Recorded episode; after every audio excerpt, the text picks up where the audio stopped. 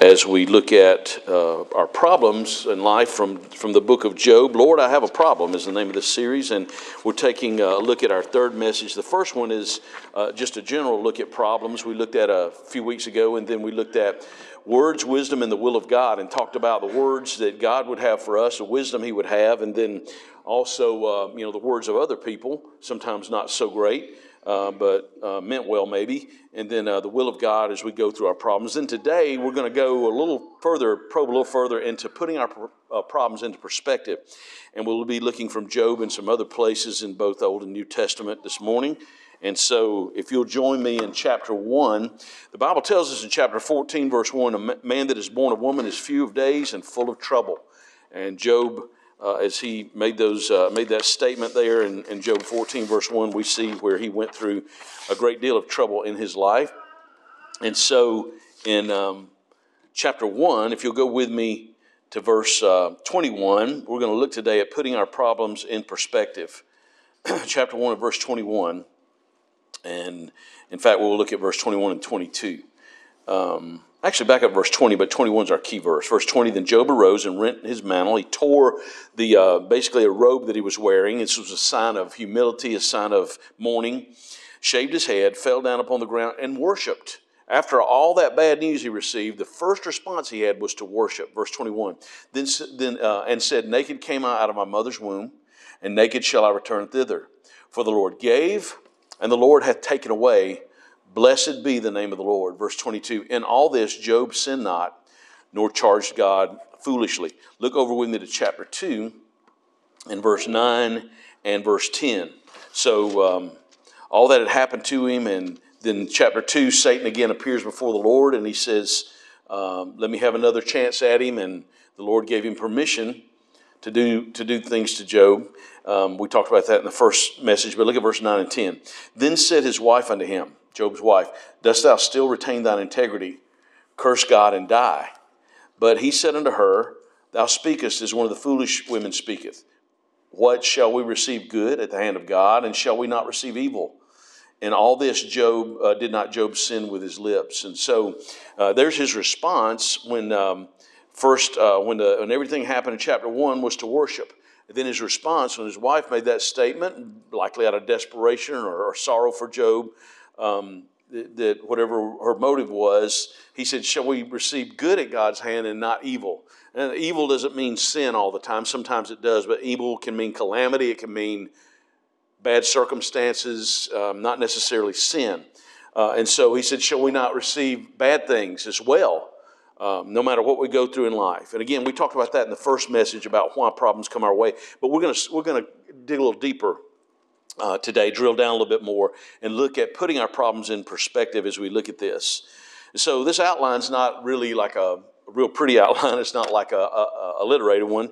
In fact, the first point of this is a, is a sentence, and it's a little bit long, but um, I couldn't really condense it any better than this. Number one, the first thing in putting our problems in perspective, number one, Oftentimes, problems bring greater suffering that happens within us more than what actually happens to us. I'll say that again. Oftentimes, problems bring greater suffering that happens within us more than what actually happens to us.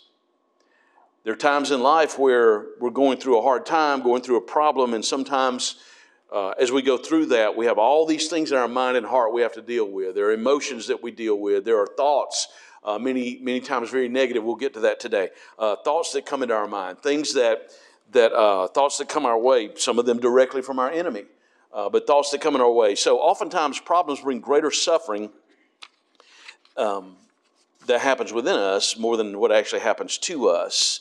Obviously, many of the problems we face that happen to us, we can't control them. We've been talking about that in, this, in the other two messages of this series that we obviously can't control them when they come our way. Uh, even problems that we face uh, that are of our own making, we can't control how they're going to develop or how they will end or the outcome that, of those problems for that matter. But for certain, the problems we face affect our thinking, uh, and our thinking will affect how we see our problems. Um, will doubt set in? uh, will uh, fear set in uh, as we face those problems. How we put them in perspective and how we seek for answers for our problems. those are all part of that. So, one of the ways we must face our problems, any problem, no matter how it started, uh, why it's taking place, or uh, is, is simply how to respond to that in a way that we look at it. How, how do we respond to it and how we look at it? And that's what we're spending a little time at today. So, how we put it in perspective. In doing so, there's some very important things to remember that uh, put these pro- put our problems in perspective, however big they may be. From time to time, they'll fall into three basic categories. Don't you love threes? Well, I'll make it simple this way: things that are in my control, things that are out of my control, and things that only the Lord can control. Of course, things the Lord can control, we can't anyway. But um, there are things that are in our control when we go through problems, things that are out of our control, then things that only the Lord can control. For one thing, things that are in my control. Let's look at those for a moment. For one thing, there is our attitude, our attitude towards a problem. What, how am I facing this problem? Do others see a negative attitude in me as I'm facing this problem? Uh, am I trying to be Christ like in the way I face this? Will I have the attitude of becoming better through it all or bitter because of it all? Um, my attitude as I go into this, as I face this problem.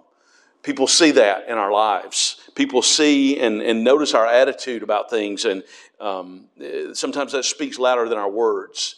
And so, what is my attitude? It's something I can control. I can control that.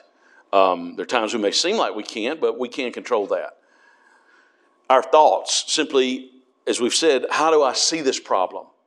Do I see this as something that, you know, I can't get through this no matter what I do and leave I and everything and leaving the Lord out of it. How am I going to get through this problem? How do I see this problem? Is it too big? Is it, is it something that I know I can't do on my own? Is it something that when I see the problem, I'm just consumed with it? This morning, we looked at and I'll, I'll have it posted hopefully later today if you'd like to go listen to it. But in Sunday school, we looked at the, uh, the children of Israel. Um, before they went into the wilderness, they had this great promise from God I want you to go into the promised land. Moses, I want you to, um, to choose out 12 men, one from each of the 12 tribes of Israel, go in and look at the land. I'm going to give you the land, but go in and check it out. Uh, now, when you go in, there are going to be enemies there. Um, you go in, go in and check out what that's like, see what the fruit of the land's like. So they came back, and of the 12 that went, 10 of those 12 brought back a negative, evil report. Even though God had already told them, go in and do it. I want you to go in and take it.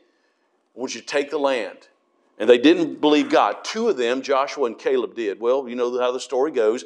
They did not enter the promised land. In fact, God told them that a whole generation from 20 and upward would die in 40, within the 40 years of going through the wilderness. First of all, they didn't enter the land as they were supposed to. Second of all, they wandered in the wilderness because they didn't. And so, uh, how do I see this problem? Do I, as the children of Israel, see all the enemy and think that's too big? Or do I, like Joshua and Caleb, believe God, we can go into the land? And by the way, you find out later, as, as, as a passage goes by, that the only two that did not die with their generation that went into the promised land were Joshua and Caleb. They went into the promised land where the others died out. They did not. And so, how do I see this problem? Am I looking at it from trusting God in faith? Am I looking at it and seeing the problem in its reality and realize that God is much bigger than my problem? Glass. This is a visual illustration. You have to vote this morning, okay? You got three choices, and I want everybody to participate. All you got to do is raise your hand. You don't have to say anything. I want everybody to participate. I want you to vote. This glass is obviously empty, right? There's nothing in the glass, okay? So, looking at this glass, and realizing that it's empty, you, you, use it to drink liquid, right? Water or, or Pepsi, something like milk, something like that, you drink from the glass, right? Okay. This glass is empty. So here is a glass that has water roughly the halfway mark. I got Leon to ask me, is this halfway? He said, yeah, it looks halfway to me. So we're going to take Leon's word. So to the halfway mark. Water is in this glass to the halfway mark, right? How many, looking at this glass, would say the glass is half empty? You got to vote. How many would say half empty? Okay, keep your hands up just for a second. I want to look. Everybody else is looking at you too, so okay. How many would say that this glass is half full? Wow, you're outnumbered half emptiers. Okay, here's your third choice. You've already voted. How many of you would say it depends? Nobody would say it depends. You know why? This is why. If I take, where did I put that thing? If I take an empty glass and there's water halfway in it because I poured water halfway, then it is half full. If this glass was completely full and I drank it down to the halfway mark that Leon said was halfway, I drank it down to there, it's half empty. So when we look at problems in life, sometimes, excuse me, I didn't break it, honey, I promise. Sometimes, that was two of our glasses from. Sometimes in life, problems are that way. How are we looking at that problem? In Job chapter 1, verse 21, he worshiped. In Job chapter 2, verse 10, shall we not receive uh, evil as well as good from the hand of God? God gives that. So, how do we look at that? Our thoughts, and we're going to come back to that actually at the end a little bit more, and make this more practical. So, am I looking for a solution? Then the glass is half full. Am I consumed by the problem? Am I blaming other people or all these negative things that can happen? Then the glass is half empty. My actions and my reactions. That's something else that, that, we're responsible for. We can control. Am I responding to this in anger? It Goes back to our attitude, goes back to our thoughts. Or am I letting the Lord keep me calm and letting Him teach me to be patient or teach me something through this? Will this make me stronger in my prayer life?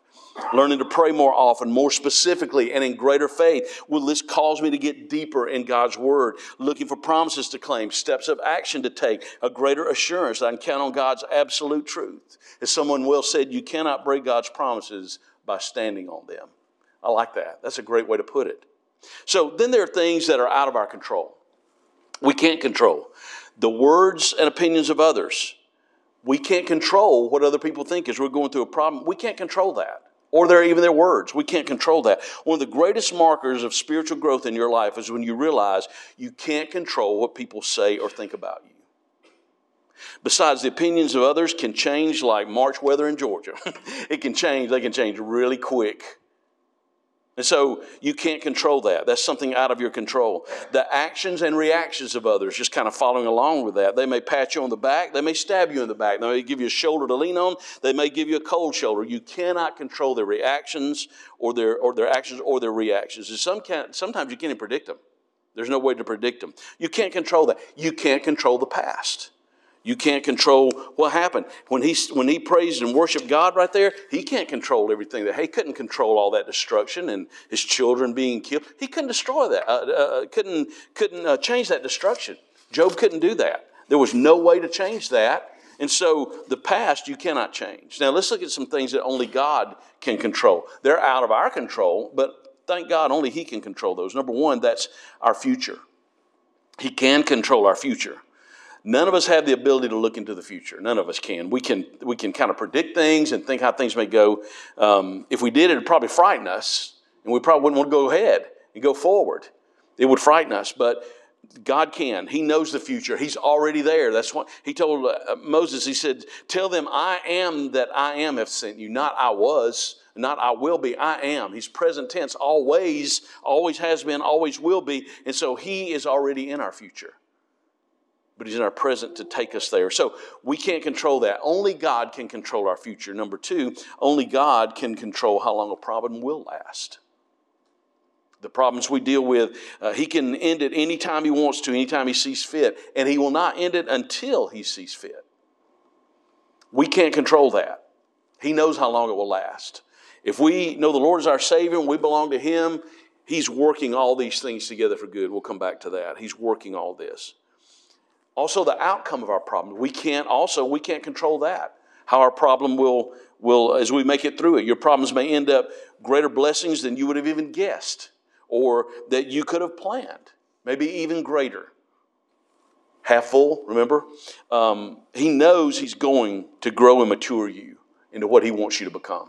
He's working to do that. He does that. That's the way he works. Second of all, not only, and I know our first point was long, so I'll, I'll, um, I'll uh, read it one more time. Oftentimes, problems bring greater suffering that happens within us more than what actually happens to us.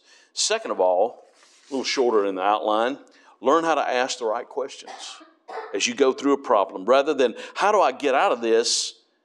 Lord, what will I get out of this? What are you going to do in my life through this? What, Lord, what are you teaching me through this? How will I grow through this? Job had no idea of the things that would happen to him. And then when you reach the end of the book, chapter 42, we see where Job, uh, God greatly blesses Job and gives him way more than he had before. But he had no way of knowing that. And he went through these problems and trials that he dealt with until as God worked with him. And in doing so, God began to, to, to um, weed through things in his life. And he did it by asking questions. We get to chapter 38, wow, that's an incredible chapter where he asks Job, he says, Where were you when I put all this universe into existence? Where were you? Um, I wasn't even thought of yet. No. That's what I'm telling you, Job. I, I am bigger than you, Job. And so ask the right questions. Lord, show me, what are you teaching me? How do I grow through this? What are you doing uh, in my life? What are you going to do for me as I get through this? What, what are you going to do in my life? Number three, that was a short point, but number three, this is a little bit longer. God will give us a new start. One of my favorite passages in Job is in chapter 14. Job 14. As we get through that problem, sometimes we'll, there, there may be a lot of negative things that happen during that problem. There may be a lot of pain we endure. Job did. He, he went through a lot of heartache and a lot of sorrow and loss. But Job, Job 14, verse 7 to 9, he is. Um, this, I love this passage here because whatever we go through, at some point, God's going to give us a new start in our life. Job 14, verse 7 For there is hope of a tree, if it be cut down, that it will sprout again. The tender branch thereof will, will not cease. Though the root thereof wax old in the earth, the stock thereof die in the ground, yet through the scent of water it will bud and bring forth boughs like a plant. Just the scent of water. So water would, would cause those boughs on that, that boughs or boughs, however you want to pronounce it, on the plant to be able to flourish again. And he said, there's hope of a tree, even if it's cut down. So God will give us a new start in our life at some point as we make it through that problem. Uh, how, how, many times do you wish you'd go back and do things over? All of us do. We should go back and talk sometimes I wish I could go back and talk to my uh, uh younger self and talk uh, uh, talk myself into realizing something. But there's there's not a do over. You have to decide: Am I going to be a prisoner of my circumstances, or am I going to trust God when He says what He will do that only He can do? Instead of focusing, looking at Job's example as he faced this and he worshiped and he re- told his wife, Look, we, we receive good things as well as bad things from the hand of God. Instead of focusing on what you, want, what you once had in life or what you never got in life, remember the blessings now past or present. Remember, past is something we can't change, no matter what, no matter how much we'd like to. Of course, there's some things that we'd change if we could, all of us would, but think of the things that you're glad you have and the things that are happened or that happen now that are such a blessing in your life. Job trusted and worshiped the Lord when he had everything. Job trusted and worshiped the Lord after he lost everything. He realized that things are a blessing, but things can come and go. And that's very true for you and just as true today. And that's why the Apostle Paul in the New Testament, more than once, he warns about covetousness. He said, covetousness is idolatry because we put our trust in things sometimes more than we do in our Savior, more than we do in our God. And so he, he worshiped when he had everything, but he also worshiped after he had lost everything. We see that from his life. Number four, let's see the blessing of the lessons he learned. Chapter 5 in verse number 17. And then there's another reference I'll read, or you could turn there if you want to. But look at chapter 5, verse 17. Behold, happy is the man whom God correcteth. Therefore, despise not thou the chastening of the Almighty. This is repeated also in a couple of places, one of which is over in the book of Hebrews, chapter 12, where the Bible says in Hebrews 12 this very same thing that happy is the, the child of God who receives correction, chastening from the Lord's hand. Notice that's not punishment, that's chastening. In fact, it says that he chastens every child whom he receives. That's also found in Proverbs. But he says that also in Hebrews, that uh, chapter 12, he chastens every son. He chastens everyone whom he receives. And the reason he does, according to Hebrews 12, is to bring forth, to yield forth, just like fruit yields from a tree or vegetables yield from a, from a plant, to yield and bring forth righteousness, fruit of, of uh, righteousness in our life and peace in our life. And so he says there, he says, Happy is the man whom God correcteth.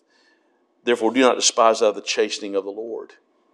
May not be happy while he's chastening us, but happy to know that he's chastening us for his purposes. Look at verse 18 For he maketh sore and he bindeth up, he woundeth, his hands make whole.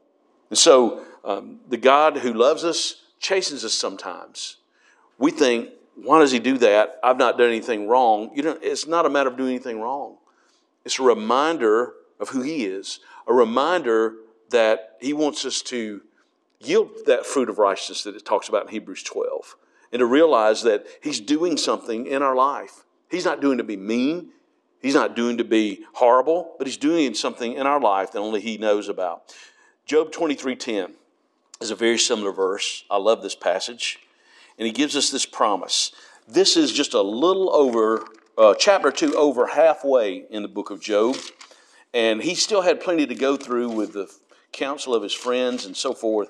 But he says this in verse 10 of chapter 23 But he knoweth the way that I take. When he hath tried me, I shall come forth as gold. Number four is the blessing of lessons learned. He knows the way that I take. Job says. The Lord does. And when He's tried me, I will come forth like gold. Gold, when it's refined in a fire, in a furnace, it has to be heated very hot, way past the boiling point. Has to be heated very hot. And as it does, it bubbles. And as gold is being heated and refined, up to the top of it comes all this stuff that's not gold. Stuff that's dross that's in there, they call it. And so when that comes to the top, the refiner will take, uh, scoop that dross away with, a, with an instrument, get it off of there, where it's continuing, that heat continues to refine that gold. And from what I've studied and read, what they would tell refiners is you know it's pure when you can look in and you can see a perfect reflection of your face. He's refining us as gold. You know what that tells me? It accompanies Romans 8, verse 28 and 29. And we know there are a lot of things in this life we do not know. We don't know what tomorrow holds. And we know that all things work together for good to them that love God, to them who are the called according to his purpose. And then verse 29 gives us this promise.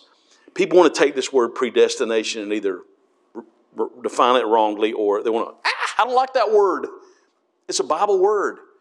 For whom he did foreknow, verse 29, he also did predestinate. He, before time, when you got saved, he knew he was going to do this because you're saved. Predestinate us, it says, to be conformed to the image of his son. One day we will have that image. The Bible says in 1 John 3 we will be like him, for we shall see him as he is. God is working in our life He's taking that dross as he refines the gold, and he's making us more like his son.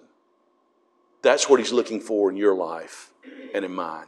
He looks past the Barry Black. I want to see my son. So I need to get a little Barry Black out of Barry Black's life. Jesus told the disciples, Take up your cross daily and follow me. I need to get a little more Barry Black out of Barry Black's life, and I want to see some more Jesus. So I'm going to have to heat the fire up a little bit. Put your name there. Very same thing for us as believers. In my really formative years as a believer, they're still formative, but in my really impressionable formative years as a believer, early to mid 80s especially, um, there was a, an album, a song on an album um, that really, really is, is, is very uh, descriptive of this verse. This verse describes the song. How many of you have heard the name Christine Wyrtzen. The last I checked, Christine lives in the Athens area. Do you know she still lives there? Christine Wyrtzen was, um, uh, her husband's name, I believe, was Don. Uh, no, not Don. Um, anyway, um, yeah, it might have been. Anyway, she was a she was the daughter-in-law of Jack Wyrtzen. Jack Wyrtzen, if you do not know, there's a lot of people in church history that are very important. Important that Christians don't never heard their names. But he began a work called Word of Life back in the 40s. Word of Life still has, has camps to this day. Well, Christine sang a lot uh, there at the, at the, Ministry of Word of Life, and then recorded some albums in the 70s and 80s, and then uh, still lives in the Athens area today, or has moved over the years to Athens area and lives there. But one of her songs that was a very impressionable song to me in my, in my formative years as a believer, and still love it, is a song that's simply entitled The Fire. And the words go like this I've been through a fire that has deepened my desire to know the living God more and more. It hasn't been much fun, but the work that He has done in my life has been worth the hurt. Then the chorus goes You see, sometimes we need the hard times to bring us to our knees. Otherwise, we would do as we please and never heed Him. For He always knows what's best, and it's when we are distressed that we really come to know God as He is. If you could put commentary of Job's life in one song, it would be that song. And sometimes in our life. So there's fourth of all, there's the blessing of lessons learned. He's going to give us a new start, and when we do, it's good to think and realize the blessings of the lessons that he taught us when we go through the fire. Look at a few verses, Old and New Testament. Leave with me, if you will. Um, actually, look at um, look at Job 23. If you're still right there close by there, 23, we were at verse 10. Look at verse uh, uh 12, right below it. Neither have I gone back from the commandments of his lips. I have esteemed the words of his mouth more than my necessary food. When Job said that, there wasn't a book of the Bible written. What did he have? He had the words that God spoke to him personally. What do we have? We have 66 books in one book. And we should esteem his words more than our necessary meat, our necessary food. Just as food is important for the physical life, God's word is for the spiritual life. So, with that in mind, I want to look at three things to make this practical and getting perspective for our problems. Go over to Isaiah, if you will, chapter 55. Isaiah 55. This goes with the uh, verses we just saw, the verse we just saw in Job about esteeming the words of his mouth more than our necessary food. Number one, in getting perspective for our problems, we need God's thoughts on them. Isaiah 55, look at verse number 8. For my thoughts are not your thoughts, neither are your ways my ways, saith the Lord. For as the heavens are higher than the earth, so are my ways higher than your ways, and my thoughts than your thoughts. Now, if that if that didn't continue in the next two verses, it'd be a little depressing. Because, yeah, Lord, I realize that.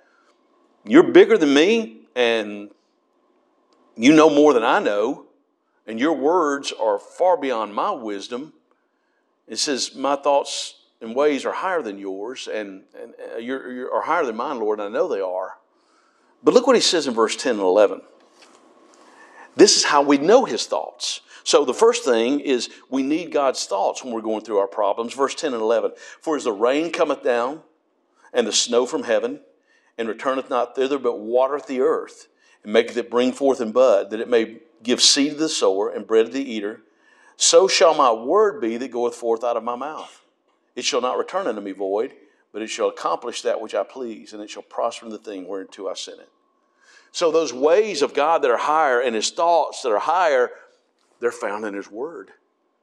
That's why our natural thinking a lot of times is going to end in fear, doubt, or can I make it through this, or this is too much for me. But he gives us his promises because he knows his ways are higher. His thoughts are higher than ours. We need his thoughts. Go with me um, back up a little bit to Proverbs, and we're going to make our way to the New Testament for the last two. Proverbs, look at chapter 23 and verse number 7. First of all, we need God's thoughts, and we'll find those in his word. It takes time sometimes. Proverbs 23, verse 7. This is the second thing. Because of that, we must control our thoughts. For as he thinketh in his heart, so is he. So that little phrase there is, even though it's part of a, a, whole verse, that little phrase there is definitive about how our thoughts, they not only come from our mind, they come from our heart. And so we must control those. When we're going through, remember I said in the very first point that sometimes it's, um, it's what we're going, what's going inside us more than what's happening outside of us. And a lot of that has to do with our thinking uh, look at two verses right together and we'll close with these. We must control our thoughts. Look at Philippians 4. Paul in the New Testament tells us, you know what? We have this wonderful, wonderful, if you want to use the word weapon, that we can use to help us as believers to control our thinking. Philippians 4, look at verse 6 and verse 7. Be careful for nothing. Careful is an old English word, and I love that word. It's a beautiful word. We use it a little different nowadays, but a lot of English words have more than one meaning, even though they're spelled the same. It means to be full of care, to, to have worries, to let our mind be full of care, our heart be full of care. Be careful for nothing, but in everything by prayer and supplication with thanksgiving, let your requests be made known unto God.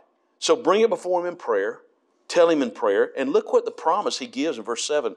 And the peace of God, because of that, because of bringing these things before his throne of grace, the peace of God, which passeth all understanding, shall keep your hearts and minds through Christ Jesus. Proverbs said to guard, uh, uh said that our, excuse me, our, uh, as we think in our hearts, so are we. And so here he says that prayer will be the blessing of it. Well, he will keep our hearts and minds. He'll protect our thoughts. Doesn't mean we're not going to have negative thoughts. Doesn't mean that there won't be times of doubt that come through our mind. But the more we take them in prayer, we have a weapon there. And then the third thing, we need God's thoughts. We must control our thoughts. Number three, we can replace our thoughts. Look at verse 8, same chapter, Philippians 4. Finally, brethren, whatsoever things are.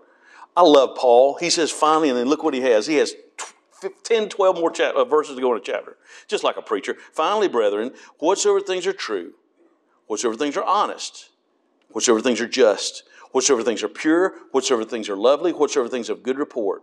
If there be any virtue, and if there be any praise, think on these things. You know, if we're thinking on these things instead of negative things, we're not going to have time to think negative things, right? All those things to think on that are true and honest and just and pure and lovely and of good report, if they have virtue and if they have praise to them, think on those. That will replace a lot of that negative thinking that gets us uh, in a place of, of depression or discouragement or, or, or even to a point of not believing God when we go through our problems. Our problems, as we saw from the first message, they do make sense. It may take time to find that out, but we can put them in perspective when we begin to look at them God's way. He says, My ways, my thoughts. We have God's thoughts that He wants us to have, and He put them in His Word. Let's pray. Thank you, Father that for the believer in Jesus Christ, our problems certainly make sense.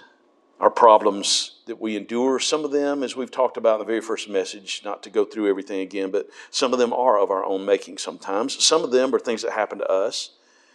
Some of them are things that are unforeseen that, that happen because we live in a fallen world. But Lord, we know that the God who saved us loves us and has a purpose for whatever we go through. And as believers in Jesus Christ, we can trust you. We can look at and, and find your thoughts and, and find uh, what you say about a matter. And to be able to, because of that, stand on your promises. To be able to know and trust in what you've said. Thank you, Lord, so much for being with us through whatever problem we face. Lord, I pray today for the person that doesn't know Christ as Savior. Whatever problems they're going through, Lord, I believe that ultimately through that problem, you're using that for them to realize I need something, somebody bigger than me. The only one bigger than me is God. And Jesus said, No man comes to the Father but by me. So, Lord, there are many people throughout life that probably at some point, because of a problem, they've realized they're helpless and they need help. And if they followed and then hopefully heard your word, they went to Calvary and saw the cross and the Savior there and realized that even though salvation doesn't solve all our problems here, it solves our eternal problem. And where will we spend eternity? And thank you, Lord, for salvation through your Son. He died on the cross. He shed his precious blood that we, our sins could be not just forgiven, but covered and cleansed and washed away, as we sang about in our first, our first song this morning. Thank you for that, Lord. And I pray that you'll help us to see our problems from your perspective and to gain your wisdom in whatever we face, Lord, and to trust you because they're going to come our way. Some are going through some maybe some very difficult problems even now. They're going to come our way. And I thank you that you're with us through them and you'll be with us as we get and come out on the on the victory side of it. Thank you for salvation through your son. We ask all these things in his name. Amen. All right, let's stay and close with a verse or chorus. If you'll come lead us, if you will, buddy. Uh, and we'll close with that. Let's stand and close. And uh, hopefully we will see you uh, Wednesday or next Sunday then. Hope you have a great week.